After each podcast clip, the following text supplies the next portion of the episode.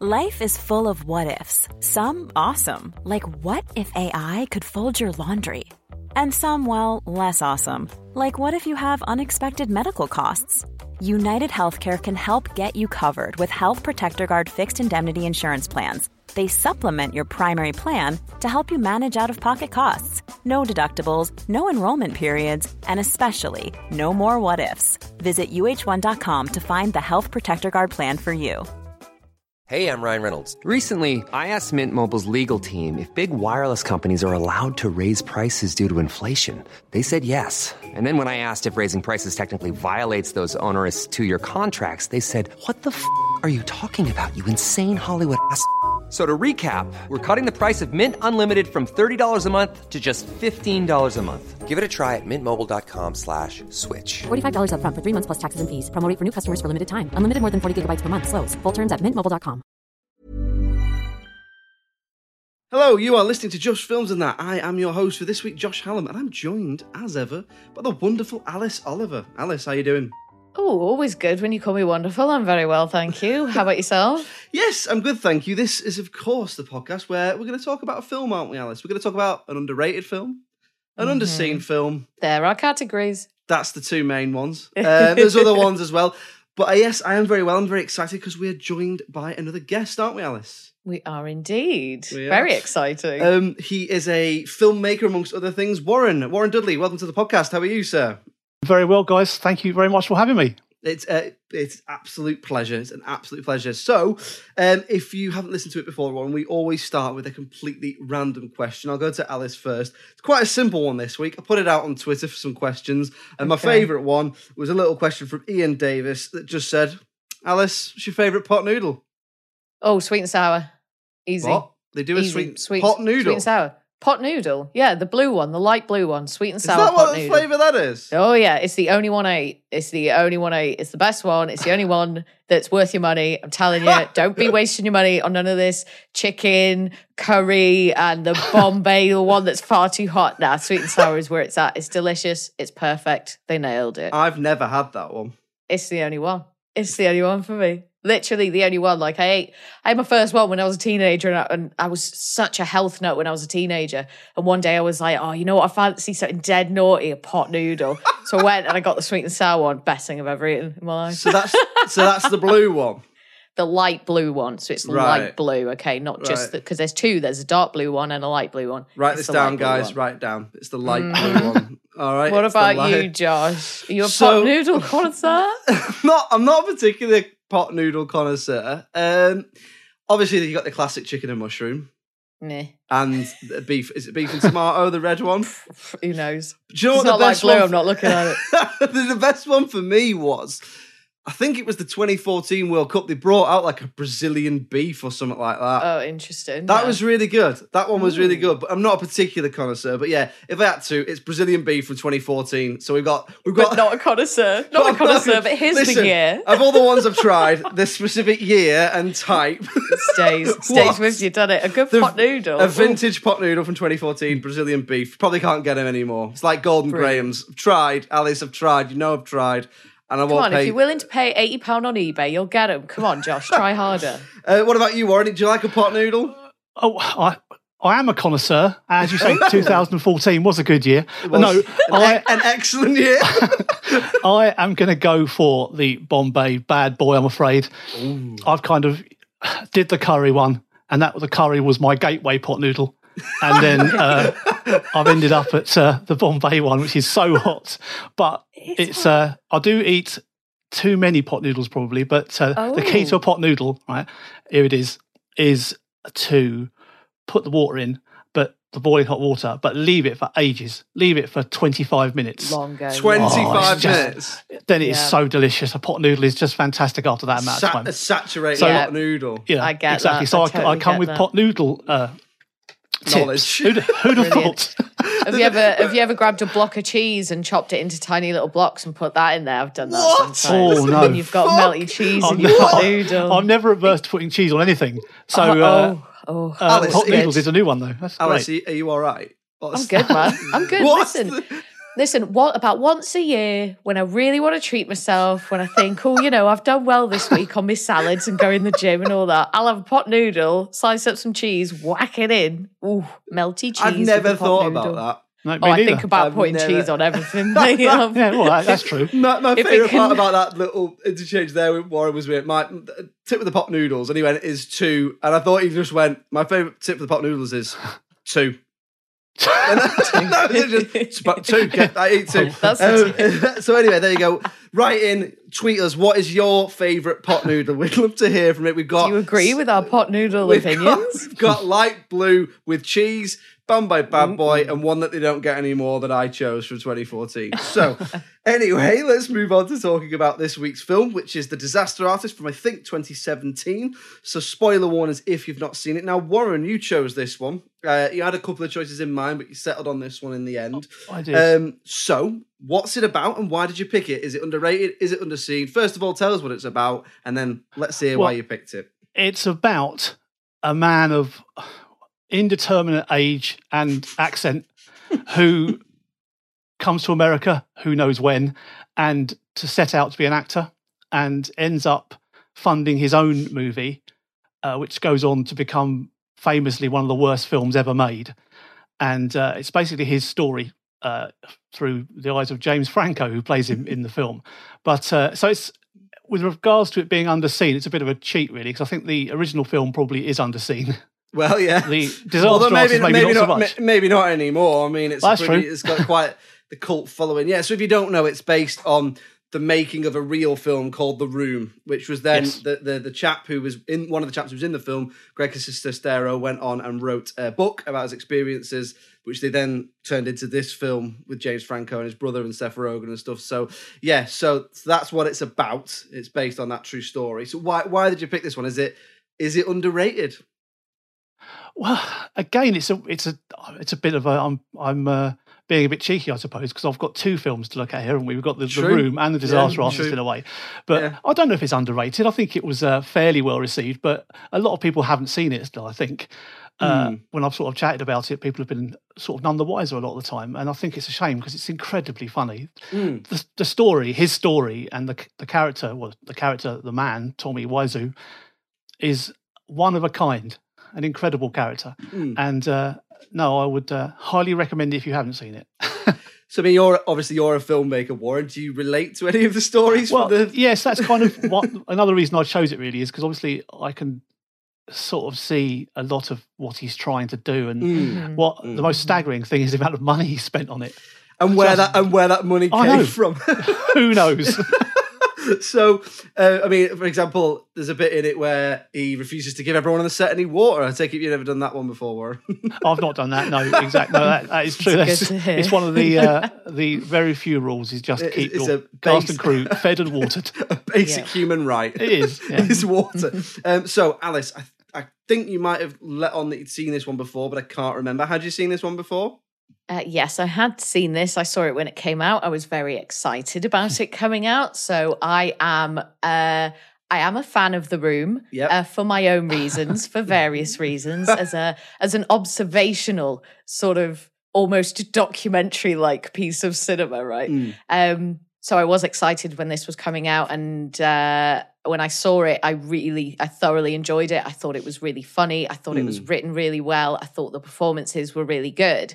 So uh, there was a little bit of me that was like, "Whoa!" When I go back to it to watch it with this critical eye, what am I going to see? Am I going to see the same things? Am I going to feel the same way? And I certainly think that on that second viewing, after you've already seen it, of course, it does have less impact, Mm. but it is still a very, very good film. And I, I perhaps thought it was maybe a bit funnier in places the second time round, but I think the overall impact was slightly less. Uh, but yeah, really enjoyed watching it. Really enjoyed uh, making notes on it and, and looking at it at that level. Um, what about you, Josh? I I don't Yeah. even know if you've seen this. So yeah, no, no. Similar to you, I am. A, I'm not. I wouldn't say I'm a fan of the room. I became aware of the room. Mm-hmm. So obviously, it's got that cult-like status for the reason that Warren said, which is it was, it was up there and considered to be one of the worst films ever made. Now, from from my recollection, I don't know if either of you guys will be able to correct me. That cult following didn't come about straight away. because I mm. remember starting to hear about this film and seeing YouTube clips of it and all the clips that we'll have seen. You're tearing me apart, Lisa. Oh, hi, Mark. Or you know all the things that we've seen that are in this, the Disaster Artist as well. Probably about ten years after it's made, maybe eight years after it's made, because I must have been at university, and I mm-hmm. think it was so yeah, maybe maybe tw- 2010 something like that. So I became aware of the room, and again, like you, Alice, when I found out they were making the Disaster Artist, I was really excited because of the mm-hmm. the nature of what I knew about the film and the fact that it became a bit of a running joke. So I had seen this before. I'd only seen it once before. I didn't see it at the cinema. I think it, I think I saw it when it first came out on streaming or DVD or whatever it would have been at, at the time. So so yeah, so I was also interested to go back with it with, with a critical eye. So let's get stuck into it then, Warren. Obviously you'd seen it before. So what, what do you like about the film, Warren? What, what what is it you particularly like about the film, apart from the fact that it's just funny? Well, as you said earlier, it's kind of uh, the filmmaking side of it is really funny because there's so much you can see uh, just on a film set that uh, that he's doing. That it's just so sweet. It's so sweet that he wants to do what he's doing. But uh, uh, what I like about it, wow, it's just it's that, it's him, isn't it? You can't it can't get past with the disaster artist Tommy Wiseau. You can't Hmm. if you don't like or find him fascinating, then the film's not going to work, is it? No. But he is just such an incredible character, like has, has dropped down from another planet, Mm. and I just love him. And again, this stuff, this journey he's been on from what he wanted to make and what he's ended up making is interesting again because, like, like you say, when you watch it a second time round and you now know a bit more about him, I've seen him on American chat shows. I've seen him, you know, talking a lot about that about the room. You know, pretending he made it uh, as a comedy. Bless him. But you know, on the second watch, I think I agree. I agree. Actually, is that I laughed more the second time round Mm. than the first time. The first time I found it quite sort of touching, but the second time I just laughed a lot more. It, it, I think. it is interesting, isn't it? Because I'm pretty sure he still maintains now that he intended to make it as a comedy. Like that, he, that the reason it was bad is because it, it was bad on purpose. Um, I, I think that co- that carries with it its own sort of issues and points, which we'll which we'll get on to in a little while. But what about you, Alice? So you, you mentioned a little bit there. So what did you like about it when you watched it again? So the two main things that I felt impressed by with the film is the comedy, and so Mm. everything involved with that, so the performances, the script, etc., um, and the way in which they've been able to tell a story that is based on true events, right? So the pacing of it, making sure the audience are getting all the information they need without these huge exposition dumps or like lines and lines of information, but ultimately uninteresting dialogue. So I think the way in which the film unfolds from a storytelling point of view is very strong, and each plot point and line of action seem to flow well into one another.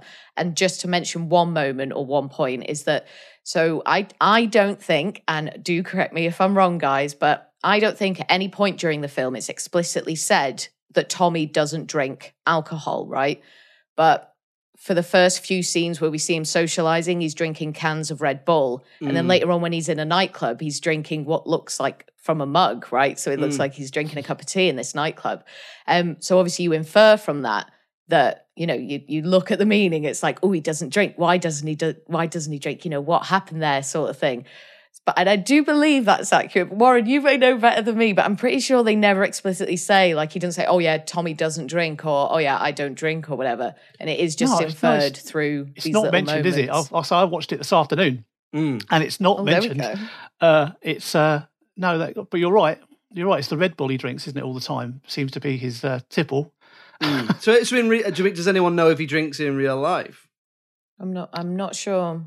No. I don't know. Again, I saw him. I just watched an interview earlier. He was on Seth uh, Meyers' show in America, Yeah. and he uh, look, he could have been drunk, but then he might just be uh, Tommy. It's he's such a yeah. I to mean, know. he's he's such a strange guy, and I think the, the the mystery around him is obviously one of the things that lures people into the room and to this as well because it's you know how old is he? Where has he come from? How does he have all this money? It's it's all that sort of stuff. There's a there's a real mystery, and whether he's cultivated that on purpose or whether he's just quite odd. It, I. I mean, it never an- answers that question. It's hard to know. Um, I mean, so so what else, Alice? What did you think of the performances in it? What did you think of that sort of side of things? Yeah, so I thought pretty much the performances across the board were really, really good. The cast was brilliant. You've got such a good supporting cast in there. So Megan Mullally, who I do want to touch on, who um, I she's just brilliant, isn't she? Like just Yeah. seeing her on screen, she always delivers.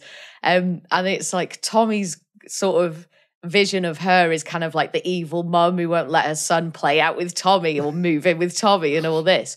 But like she is asking perfectly rational questions, right? Like of a 19 year old son. It's like, oh, you've, yeah. you've known a guy for maybe a couple of days. Now you're going to go move in with him in a different city. Gosh, this seems odd, sort of thing. And Tommy's just like, ah, chill out, whatever. But it's it's such a crazy situation that she's in. It's like she's got to suss, uh, like suss him out, isn't she? So she comes out to the car and she's like looking him up and down, and she's like trying to figure out. How what old are the you? Heck, well, what the heck is this guy about? Like, who is this guy who wants to suddenly live with my son, who I've never heard of before? It's not like one of his childhood friends or something. And she's like, oh yeah, that guy, that's cool. Like, it's t- it's totally bonkers. But yeah, t- performances, I think, complete like they were there were no bad ones as far as No. I'm concerned, or at least not any that I noticed. What about you, Josh? It's like you say, it's got a great cast in it because obviously you've got James Franco and, and his brother Dave, who are, the, who are the two leads. You've got Seth Rogen in there, but also you've got a really good supporting cast in there as well because you've got Seth Rogen playing Sandy. You've got Zac Efron in like two scenes. Zac playing, Efron, yes. playing, playing Chris R. You've got Josh Hutcherson who plays. um I can't remember the character's name. The, the little sort of teenage boy who lives, who seems to live with them in the room. Oh but, yeah, oh yeah, Um, crazy. So you got a really good Ari Graynor as well. I think is really good in this as Lisa. I spotted say. uh, Bob, Oden, Bob Odenkirk. Bob Odenkirk's Yeah. in there as the, Yeah. it's like a, a Stanislavskian teacher, isn't Yeah. he? Oh, and Bryan Cranston's in there as Yes, well, but he's he's, as, As, him- himself, as himself, isn't he? yeah, yeah. Uh, That's Alison funny. Brie, Alison Brie's in it uh, as um Yeah, as Greg's girlfriend. But yeah, I mean, Judd so Apatow, like there's Judd Apatow was in there. I forgot about that one as well. Yeah. yeah, so then, yeah, I mean, so so I mean, the lead performance is obviously James Franco who plays Tommy, and he he does. There's clearly a lot of effort gone into playing. He, he's not doing, you know, he's not doing an SNL sketch. He's not doing an impression. He is. I do think he is pretty good in this as as Tommy. I think he's pretty believable. Obviously, makeup and hair and all that goes a long way to helping him. But he does he does little things in there. There are certain bits where I think he overdoes it, but you know, for example, Tommy has that laugh, doesn't it? It's like like that sort of thing. And James Franco does it a bit too much. But when he first Yeah. does it, you are like, that is that is Tommy. And it, and it's hard to know, isn't it? Is it because he's sort of doing an impression of Tommy as Johnny in the room? Because uh, does anyone really know what Tommy Wiseau is like? No, I don't think so. It's it's like Nope. it's like someone playing someone who no one actually knows. It's like Daniel Day Lewis playing Lincoln. Well, no one knows what he sounded like. So Yeah. is Mhm. is is his accent right? Mhm. Well, it's based on the X, Y, and Z. So hopefully, or or Tom Hardy playing Charles Bronson. It's like well, he somehow seems to have recordings of his voice to do his voice. But is that what he's like? You can't actually. I suppose you can't corroborate the accuracy. Is is the is the point, isn't it? So no, I do. I think James Franco's performance is really good. Dave Franco is obviously less melodramatic in his performance, but is very much the like you say, he's the you've seen a lot of the film through his eyes. You're being taken on the journey and Tommy's journey with with his character, and I think he's really good in it. So and the fact that they're brothers as well is quite uh that must be quite an odd experience as a parent. Hmm. Like- Yes, like- yeah. that's true. Watching your two sons play two real life people.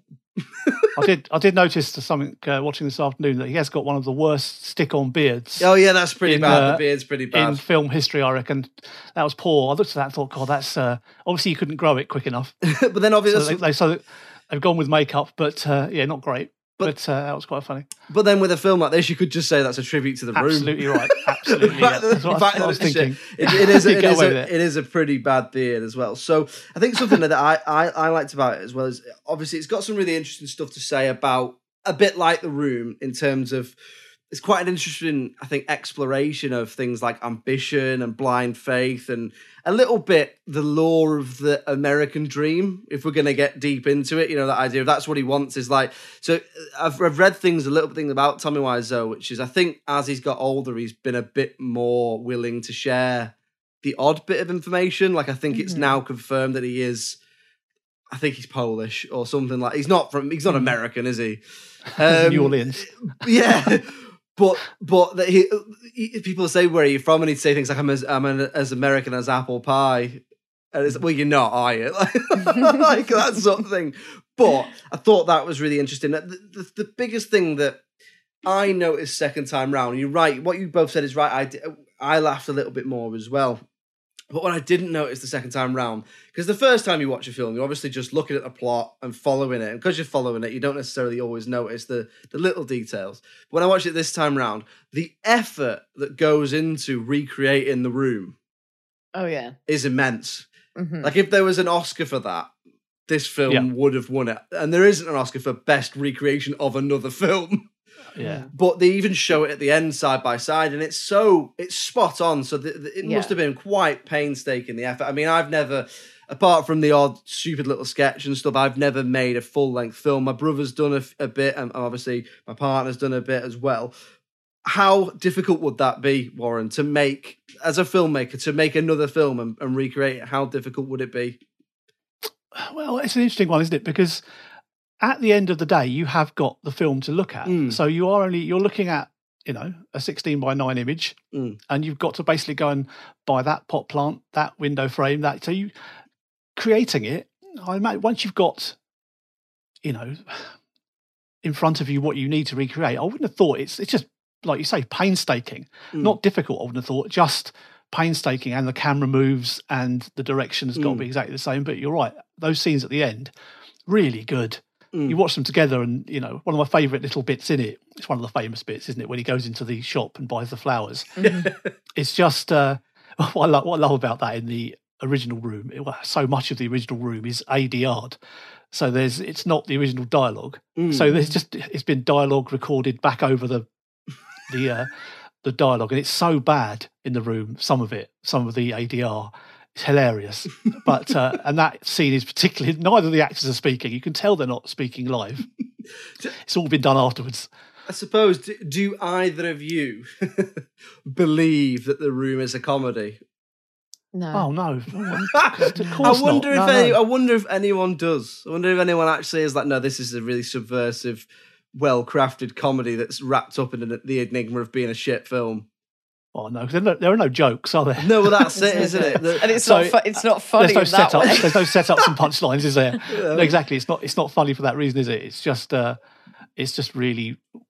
Again, it, without him and his performance, it's just if a really sort of poor, you know, Sunday afternoon indie movie type affair, isn't it? Mm. But his performance is so ludicrous and over the top that it that's what just sort of thrust it into the, uh, you know, the sort of pantheon of Mm. world's worst films, isn't it? Because if he if he'd just been a sort of an average performance from a leading man, the film's nothing, is it? It's just boring. But because he's so hilarious, I'll tell you what. I'll ask you this then. I'll, I'll ask you first, Alice. Is The Room the worst film you've ever seen? Hey, I'm Ryan Reynolds. Recently, I asked Mint Mobile's legal team if big wireless companies are allowed to raise prices due to inflation. They said yes. And then when I asked if raising prices technically violates those onerous two year contracts, they said, What the f are you talking about, you insane Hollywood ass? F- So to recap, we're cutting the price of Mint Unlimited from $30 a month to just $15 a month. Give it a try at mintmobile.com slash switch. $45 upfront for three months plus taxes and fees. Promo for new customers for limited time. Unlimited more than 40 gigabytes per month. Slows. Full terms at mintmobile.com.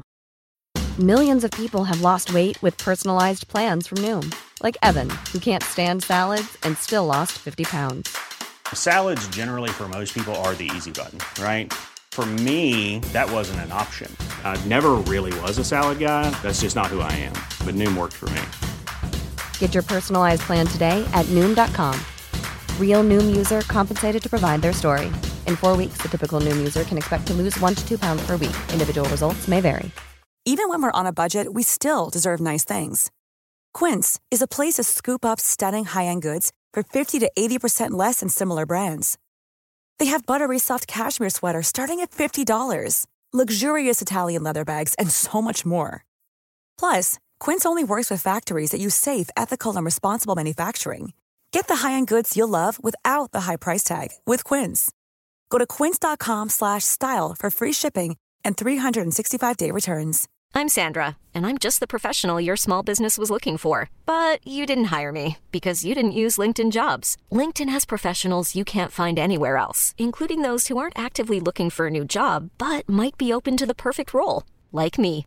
In a given month, over 70% of LinkedIn users don't visit other leading job sites. So if you're not looking on LinkedIn, you'll miss out on great candidates like Sandra. Start hiring professionals like a professional. Post your free job on linkedin.com/achieve slash achieve today.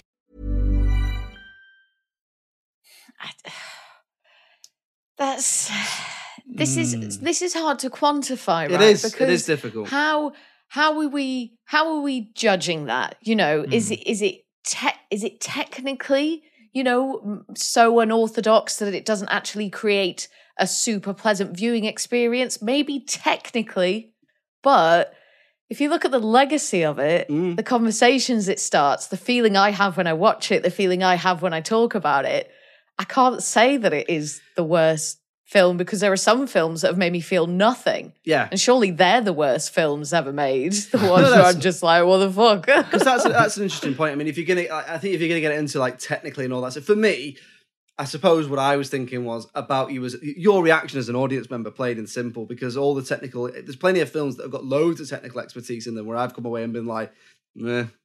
hmm You know, there's, there's plenty of those sorts of films. You know, 200, 300 million dollar films that you've come away and gone, uh, whatever. Yeah. Um, so indifferent. I'm so- indifferent to you, film. Yeah, and that's almost the worst experience. I imagine as a filmmaker, the worst experience you want is nothing. At least if someone doesn't like it, they had a Oh, reaction. definitely, yeah. I was going to say, Warren, what would you say to that? Yeah.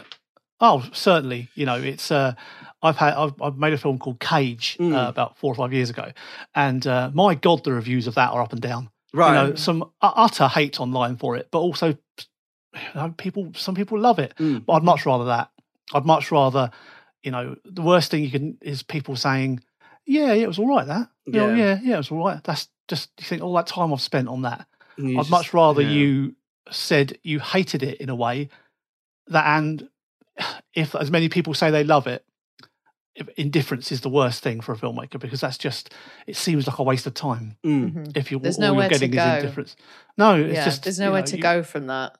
No, uh, exactly. And if people just go, yeah, it was all right, Mm. then you think, oh, oh But at least, saps you a yeah, at least this way you've got a reaction, I suppose. So, what what about you, Warren? Is this is the Room the worst film you've ever seen?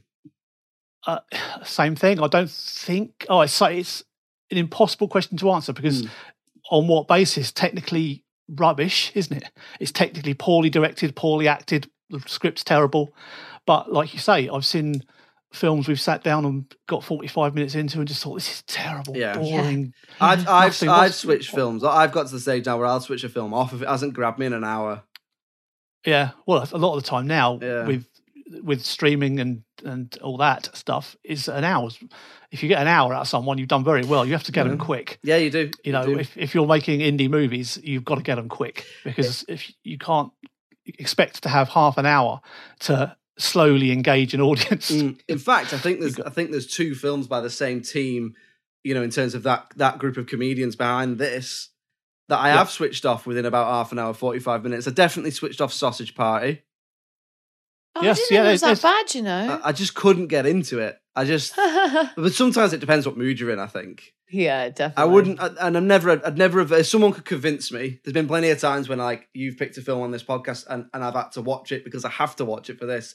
And you've turned me round or gone, yeah, but did you think about this? And I've gone, yeah, well, yeah, I get that. Not Grease 2, Alice, but that's, that's fine. Yeah, That's- whatever. you keep telling yourself that, Josh. I know. I know what your heart wants. More Um, Michelle. I'm trying to think the other one. Oh, The Interview, which is also Seth Rogen and James Franco, the one Mm. that, that almost started World War Three. Remember that one? Do you know the one I mean? Mhm. yes, Um, yeah, I think we I think we sat through that that whole. I've got a bit of a vested interest in in these films we're talking about because my wife has got an enormous crush on James Franco. Ah, I. So uh, I know. So that is a that's a bit of a problem with turning those films off. um, okay, so so what what else? What else did you like about it, Warren? Is there anything else that particularly stands out for you, or have we sort of covered everything there? Uh, well, again, I just, I again, it's back to a bit of a boring filmmaker thing, but I just think of the six million dollars. It's think, yeah. you know the amount of money I, I spend on my stuff, and you think six million dollars, and that's when you look at it on screen and think, where, where's that, where does six million dollars go there? Because it's all it's all tight. green screen sets. Yeah. So there's nothing. There's no big expansive cinema happening, is there? No. But if you've got a bunch of people who I imagine he did, who are just out to fleece him, Mm. which is a bit sad, really. I imagine it during the room he got fleeced by a lot of people who were uh, Yeah. just out for the cash. And of course, why not? They're probably thinking, you know, I mean, again, going back to uh, when, when you adapt a book, I'd be really interested to know how much of it is true. Mm. I'd be interested to know, but also don't care because it would take away from the film a little bit. I think because I bet you'll find a lot of those things didn't happen. Mm, well, I know, Oh, yeah. I know But- that they. Um, in there. Dramatized for your pleasure. of Exactly, course. yeah, Yeah. Because you have to do that with with an adaptation. You have to add in lots of stuff, like the bit about which I loved when he said, uh, uh, "No, no, we don't rent. We're going to buy the equipment." Yeah. and then they, he said, "Are you shooting HD or 35 mil both?" and they put both cameras next to each other. I thought, did that happen? It's- I hope yeah. it did. well, I know, I know. It's funny you talk about the adaptation of the book. I know that the ending is falsified, as in on purpose. They like actively came out and said that because at the end they all cheer and laugh, don't they, when he shows the film? But I know in real life, people who were actually there said it was more of a they didn't know what to make of it, so there was like Yeah. awkward laughter and Mm. silence and that sort of thing. But they changed the end to reflect the reaction of people in cinema screenings now because obviously they still tour with the film. They still put it on in places like independent cinemas like the Prince Charles in London and other ones up and down all over the world. And I know that both Greg and, and Tommy they, they tour with it, don't they? And they'll do Q and A's and they'll meet people and they'll watch it to the point where it's become a little bit. I believe I've not seen it myself, but it's become a little bit something like akin to something like the Rocky Horror Show, which is where you can go in with a script and you can shout back at it and you might throw stuff about or you know it's an ex- it's become an Yeah. experience like secret cinema rather than just a, a film that every that people think is rubbish. So i think the fact that they changed the end i mean it's not a problem. I think it, it completely makes sense um but yeah like you say they definitely must have altered some stuff. I mean i don't know were they quite because it's i think the book's written by greg sestero isn't it is it written is it Yes, really? yeah it is, yeah. so Yeah. are they quite kind to Tommy, like in terms of like because it alludes slightly to him at points being a bit difficult, like with the bit that we talked about before with the water and the air conditioning and that sort of stuff. Yeah. But it never it never paints that out as being malicious. It paints that out as not knowing what he's doing. Yes, and there is a difference there, isn't there? But Yeah. they did. It was a sixty-day shoot, so you can't imagine it was all plain sailing with him, can you? You can imagine it was pretty hard. and that's quite work. long, isn't it? Sixty days 60 is quite long for Yeah, a film of yeah, this kind, it isn't is it? for an, for an indie. Yeah, Yeah. sixty days is uh, yeah crazy. I was just going back to the uh, the premiere night they had. There is uh, there are fewer more awful evenings than a premiere of a film you've spent 18 months on. Honestly, it's the most nerve wracking, awful evening Mm. because you sit there, you just think, oh, I've spent so much time, every waking hour on this thing for the last 18 months. And you can feel a room. I Mm. mean, you can feel it in there. It's a, such a strange feeling. And then you sit there about 40 minutes in and you're desperately hoping you don't see the backs of mobile phones. Oh yeah. sort of if people start getting on their phones now, then uh, yes, I can I can vouch for those evenings. are not look, I haven't had too many bad experiences, luckily, but it is uh, it's so nerve wracking. God, Okay, then. So we've covered all the likes there. We'll move on to things that we perhaps didn't like about the film or that we would change about the film. I'm not sure there's going to be loads here, but I'll come to you first, Alice. How did you feel? Because I know you quite you quite liked the film, right? So so going back mm-hmm. and seeing it again, did it live up to the first time viewing? Was it just different? Is there things you didn't like? What would you, what didn't you like? Is there anything? So there were three things that I've made note of. First off is the shaky cam was too much. it was too much shaky cam. It was too shaky. It was it was I felt seasick watching it. You know the you know the scene in uh, the iconic scene in Speed 2 uh, when the boat is, you know, crashing into the harbor and stuff and then it's all proper shaky cam in there because the boat's crashing. Well, it felt like that, and it, and I don't want it to feel like that. Um, so I could have done with a bit less of that. Um, script wise, there were a few moments between Tommy and Greg that were particularly cheesy Mm. um, and sort of really stood out as being like quite, whoa, like dump the sugar on that sort of thing. And I don't hate that, but I wonder if there were perhaps more sophisticated ways of getting that across. Like you, you, they want obviously to showcase their relationship and their feelings for each other. Um, and I feel like there would there could have been better ways of doing that, whether through showing us certain actions or or just uh, you know some tweaks to the script. Um, and then just finally, I do wonder if it is isolating if you haven't seen the room. Mm. Like, surely this doesn't mean anything to you. Are you going to be entertained? I don't know. Uh, so I wonder if in that it does lose a big chunk of its potential audience Mm, that- because people haven't seen the room, so they're not interested. That so that was probably my main point. Was if you didn't know the room and the cult, the, the cult nature of it, and and some of the backstory, would you watch this and think, "What am I supposed to make of it? What am I supposed to make of Mhm. him? What am I supposed to make of the the plot as a whole?" So I, I completely agree with that. I think for, for me, because it's based on real life events, it almost lacks a genre. It almost doesn't have a genre. Like it's, if anything, it's it's a comedy, right? It, there's funny bits in it, but I think, like you say, it probably relies a little bit too much on that, you know, social media viral sensation, the room, look at this film, and all that sort of stuff. So if you don't know or care about that story, then perhaps you wouldn't watch it. And then at the same time, if you didn't know that, and even if you did know that, there are places where I thought I'm not sure how I'm supposed to feel about the characters, and I think what I mean by that is, are we laughing at the film because Tommy isn't very good? And if so, is that okay? But he sort of embraces it. So so is it okay because he's he's pretty much making a living off of it now? So you know, You it's difficult to know, isn't it? you can, in my opinion, you can laugh at and you can critique people, things, films without being a bell end. Yeah. Like you could you don't have to be mean to him No. because he's different and he's, you know, he's unwilling to change, he's unwilling to fit into this mold that Hollywood want him to and he wants to make it anyway. So you can identify, I suppose, parts of his personality that, you know, are perhaps funny for some reason, but just don't be a dick about it. Mm. Oh, you're, sh- you're a shit filmmaker, Tommy. You're a shit writer, shit this. Like, that's not cool. But I didn't feel like that that's what the film was doing. No, no, I, I don't think it is. I, sp- I suppose it's I suppose it's a it's a wider issue with the, actually the, the whole thing and status around the room itself, isn't it? But like you say, you can laugh at something without being mean spirited. And I mean, I suppose it comes down to that thing of if he doesn't know, like you can laugh at whatever you want, can't you? In the privacy of your own head and your own home and, and all that sort of thing. What what do you think, Warren? Was it was there anything that you, you didn't like about it? And what do you think around the whole idea of laughing at the the project and the result and the and Tommy and all that sort of stuff? Again, only one person knows whether that's acceptable or not, and that's him, isn't Exactly. it? Exactly. Only he can be the judge of whether he's happy with us all because we we are laughing at him, and he he says in the film whether he said it in real life, I don't know that people don't like me, and you sort of think, I wonder, but we don't know if he's absolutely happy with it, then we should be. Mm. But and we and we'll never know whether he is or not. So, uh, and I'm just an, a sucker for someone who has a go. Yeah. You know what I mean? And that he is he's the ultimate.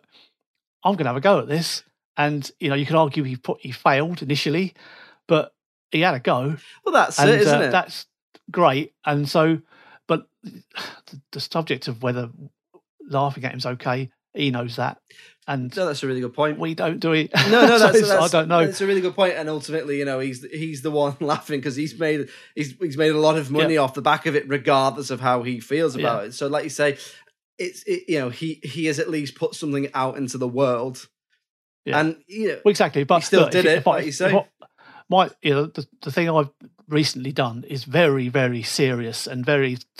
If that was, if people were laughing at that by the end, giggling and and Mm. sniggering, heartbroken, you'd be Mm. heartbroken, Mhm. and it would be really hard to turn that into, oh, but you know, at least they're feeling something. Mm, yeah. I think I'll just pack it in.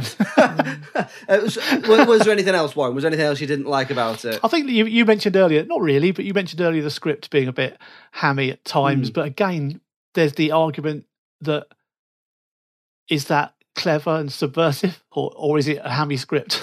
Mm. you know, are, are they being clever to, by giving us a bit of a, a hammy dialogue or not? I don't know.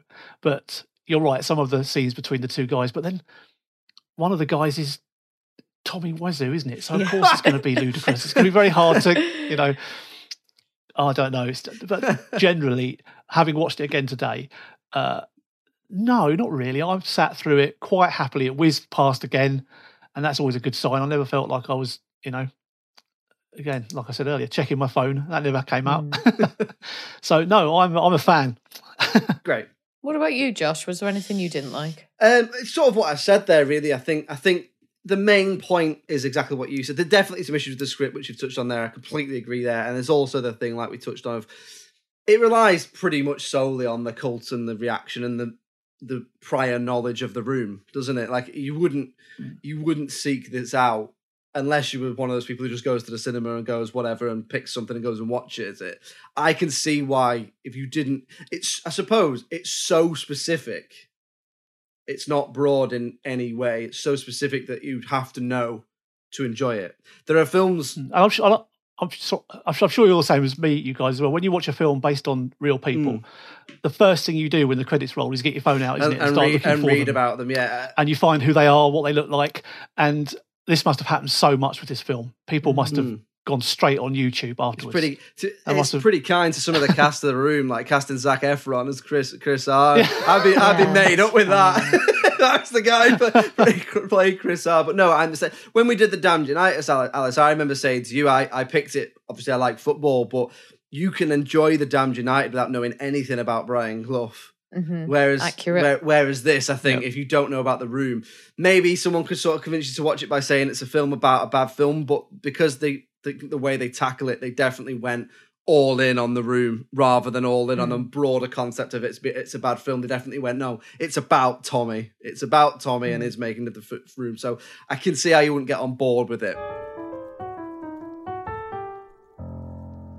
Okay, then. So we'll move on then to talking about the critical reception, and then we'll sort of try and conclude if it is underrated, if it is underseen, or where does it lie? Where does it lie in the pantheon of, of the films we've done? So, what do you reckon, Alice? How do you think it did? How do you think it did in terms of how widely it was seen? How do you think it did in terms of the ratings? So I have seen the Right. ratings for this one. I know usually So you I like to keep it So a you've- so you've secret from me. Well, it's because Josh, a short while ago, I considered putting it on my list. Ah, but so then Warren I ruined it for saw- everybody. Right. Sorry. No, no, not at all, not at all. But then I saw the critical reception, and I was like, I thought, oh, that seems quite appropriately rated, actually. So perhaps it isn't underrated. So I think, if memory serves, IMDb got somewhere in the sevens. Mm. Yeah. And then Rotten Tomatoes, I think maybe something similar, but I don't quite recall. But I, I know it did okay Mm. and better than a lot of the films we've done on the podcast. And in terms of how widely it was seen, would you say uh, you don't have to obviously guess money figures, but do you think it, you know, how did it do box office wise? All right, make it money back. Was it a Probably- hit? Probably box office wise, it probably did okay because of who's in it. Yeah. I think that probably carries a lot of weight. Uh, but in terms of it being underseen, I think, as Warren sort of alluded to before, it, it probably isn't that widely seen by people who don't know the room Mm. or aren't interested in the room. And are they going to watch this film? Are they going to think to even put it on? But I think maybe when it came out initially, it might have done okay because of the cast. Yeah. Okay. What about you, Warren? I mean, do you know how it did critically and commercially, or Well, again, just I've been over the same figures that uh, we could obviously checked out the IMDb and looked at some of the critics' reviews. Largely, it was uh, it seemed to go down okay, didn't it? But uh, as you say, seven point three. Uh, well, look, filmmaker wise, you take that all day long. But uh, Mm. uh, I'd say that's about fair, wouldn't you? Seven point three sits about you know. Well, let's have a let's what I'd give let's it. have a look then. So, at the time of recording, it gets as you say seven point three on IMDb. Over on Rotten Tomatoes, the audience give it eighty five percent. The Mm, critics mhm. give it ninety one percent, Ooh. and it averages out at eight. Based on those three scores, it averages out at eighty three percent, eighty three or eight point three. Gosh, that's high from the So critics. that's pretty Oh, high. gosh. Is it appropriately rated, or is it even overrated? What do Warren, we think? I I think uh, look difficult. I'm a fan. Mm, yeah, Appropriate for yeah. me. for for the the critics, I would say is a ta- attach, a ta- attach, a touch or a tad. That's what I'm It's going a for. touch Mixing the overrated. words together. A tad overrated. I agree. tad overrated with the, into the 90s. There, I would probably. This would probably be like a high seven Yeah. for me, maybe even possibly an eight. Mm. Going going with that audience score, probably more like that. Yeah, I- I'd agree. I'd say. I'd say. I think. I think we can agree it's appropriately rated, but Mm. box office wise, it made Mhm. just shy worldwide, according to Box Office Mojo, it made just shy of thirty million dollars. Ooh. Now that's you know what the that- budget was? More on that, I'd imagine. yeah, Yeah. not All those people. so that's all that, that's all not that a set lot. dressing they got to do. That's not a lot, is it? Like, well, if globally, you think no. it's James Franco, Seth Rogen, Dave Franco, you know, it's Mhm. it's pretty. the whole gang. If you think if if you think there's some of Brian the Cranston, for yeah, God's sake. if you think of some of the comedies they've made, uh, you know, that Mhm. particularly Seth Rogen and James Franco, they've they've made some pretty pretty big hitters out there. So for me, I would Mhm. say, and see if you guys agree, I would say it's appropriately rated, but I think it is underseen based on box office and budget. What would you say, Warren? Mhm. Yeah, agreed. If that's that's surprisingly uh, small, I thought you were going to say sort of treble that, Yeah, Mm. but uh, you know that is uh, yeah surprisingly underseen. unless I've read box office mojo wrong, but I did, it did say Well, it, did, it did say worldwide, so I think that is right. So what about you, Alice? Yeah, so in in the same boat, I reckon. Definitely underseen. Okay. So there we go, another one in the underseen slash appropriately rated vault. We don't get many of them, but uh, I was surprised by those box office numbers. I don't know about you, Alice. I was surprised that that was quite low. That That is was that is quite lower than I was Yeah, expecting you to say yeah, for sure. um, So Warren, thank you very much for coming on. So uh, I believe you've got a film coming out. Do you want to tell us a little bit more about your stuff? Where we where can we find it? Let let let's hear about the film. Well, my latest film is called Six Years Gone, and it is a drama, sort of gritty kitchen sink UK drama about uh, a single mum whose little girl goes missing, and we then join the story six years later to see how she's dealing with that. It is uh, it's going down incredibly well. Really happy with what's happened so far. It's Great. just out, sort of six weeks, uh, and uh, yeah, so people can catch that on Amazon Prime at the moment, and it's uh, it's on various places in the states. But that's probably I don't know how your uh, listenership uh, is UK based. I No, no, we, we do we do Uh, have we do have we, We've got a we have, few we, we have American quite a few cousins, yeah. American. Oh, well, they can go. Well, they yeah. can go. Well, they can go and watch it on Tubi Okay. or Prime. Okay. and uh, yes, and it's going okay. So my yeah, other stuff I've done. I mentioned Cage Mm-hmm. earlier. Uh, I wrote a screenplay for a film called The Bromley Boys, which I'd, I'd love you to check out. That was uh, set at the same time as the Damned United. Oh, right. oh yes, Damn remember you United, mentioned it, yeah, 1970. So, uh, but a very different feeling uh, movie. That's a sort of light, bright little comedy Mm. with Alan Davies and Martine Oh, McCutcheon. great, Oh, great. Oh, fun. So, uh, so that was wrote the screenplay for that.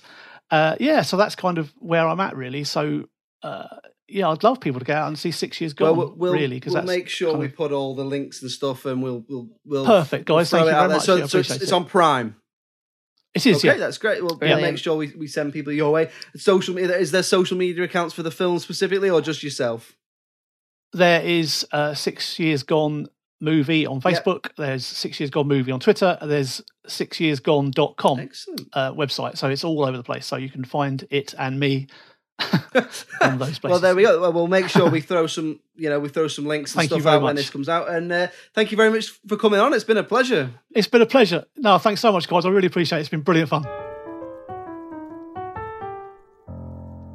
So there we go, another episode in the bag. Thank you very much to Warren for coming on. Uh, when this comes out, we'll definitely put links to his films and all his other stuff. Make sure you go and check it out because I think I think it's it's important that you support, you know, indie filmmakers, lower budget films, and that sort of thing. Not everything has to be a massive budget. You know, it's I think I think it's important. What about what would you say, Alice?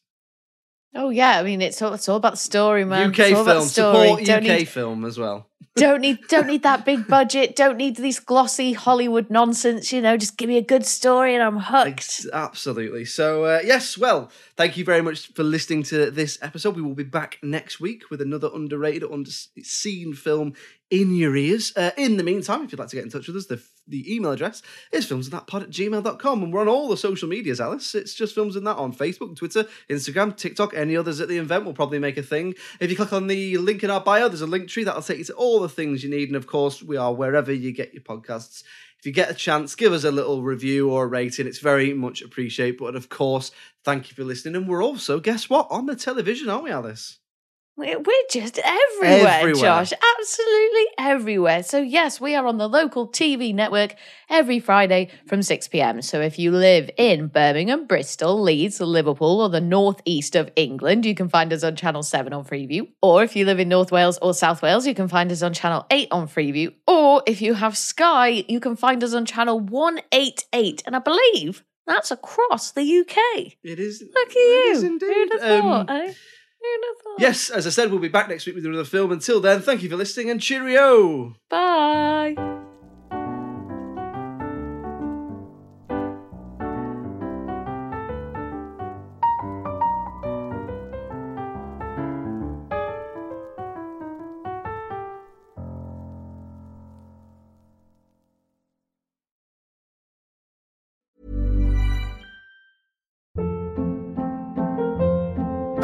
Hold up. What was that? Boring. No flavor. That was as bad as those leftovers you ate all week. Keke Palmer here, and it's time to say hello to something fresh and guilt-free. Hello Fresh. Jazz up dinner with pecan-crusted chicken or garlic butter shrimp scampi. Now that's music to my mouth. Hello Fresh. Let's get this dinner party started. Discover all the delicious possibilities at hellofresh.com. Hey, it's Paige DeSorbo from Giggly Squad. High quality fashion without the price tag. Say hello to Quince. I'm snagging high-end essentials like cozy cashmere sweaters, sleek leather jackets, fine jewelry, and so much more. With Quince being 50 to 80% less than similar brands. And they partner with factories that prioritize safe, ethical, and responsible manufacturing. I love that. Luxury quality within reach. Go to quince.com slash style to get free shipping and 365 day returns on your next order. Quince.com slash style. When it comes to your finances, you think you've done it all. You've saved, you've researched, and you've invested all that you can. Now it's time to take those investments to the next level by using the brand behind every great investor, Yahoo Finance. As America's number one finance destination, Yahoo Finance has everything you need, whether you're a seasoned trader or just dipping your toes into the market. Join the millions of investors who trust Yahoo Finance to guide them on their financial journey. For comprehensive financial news and analysis, visit yahoofinance.com, the number one financial destination, yahoofinance.com.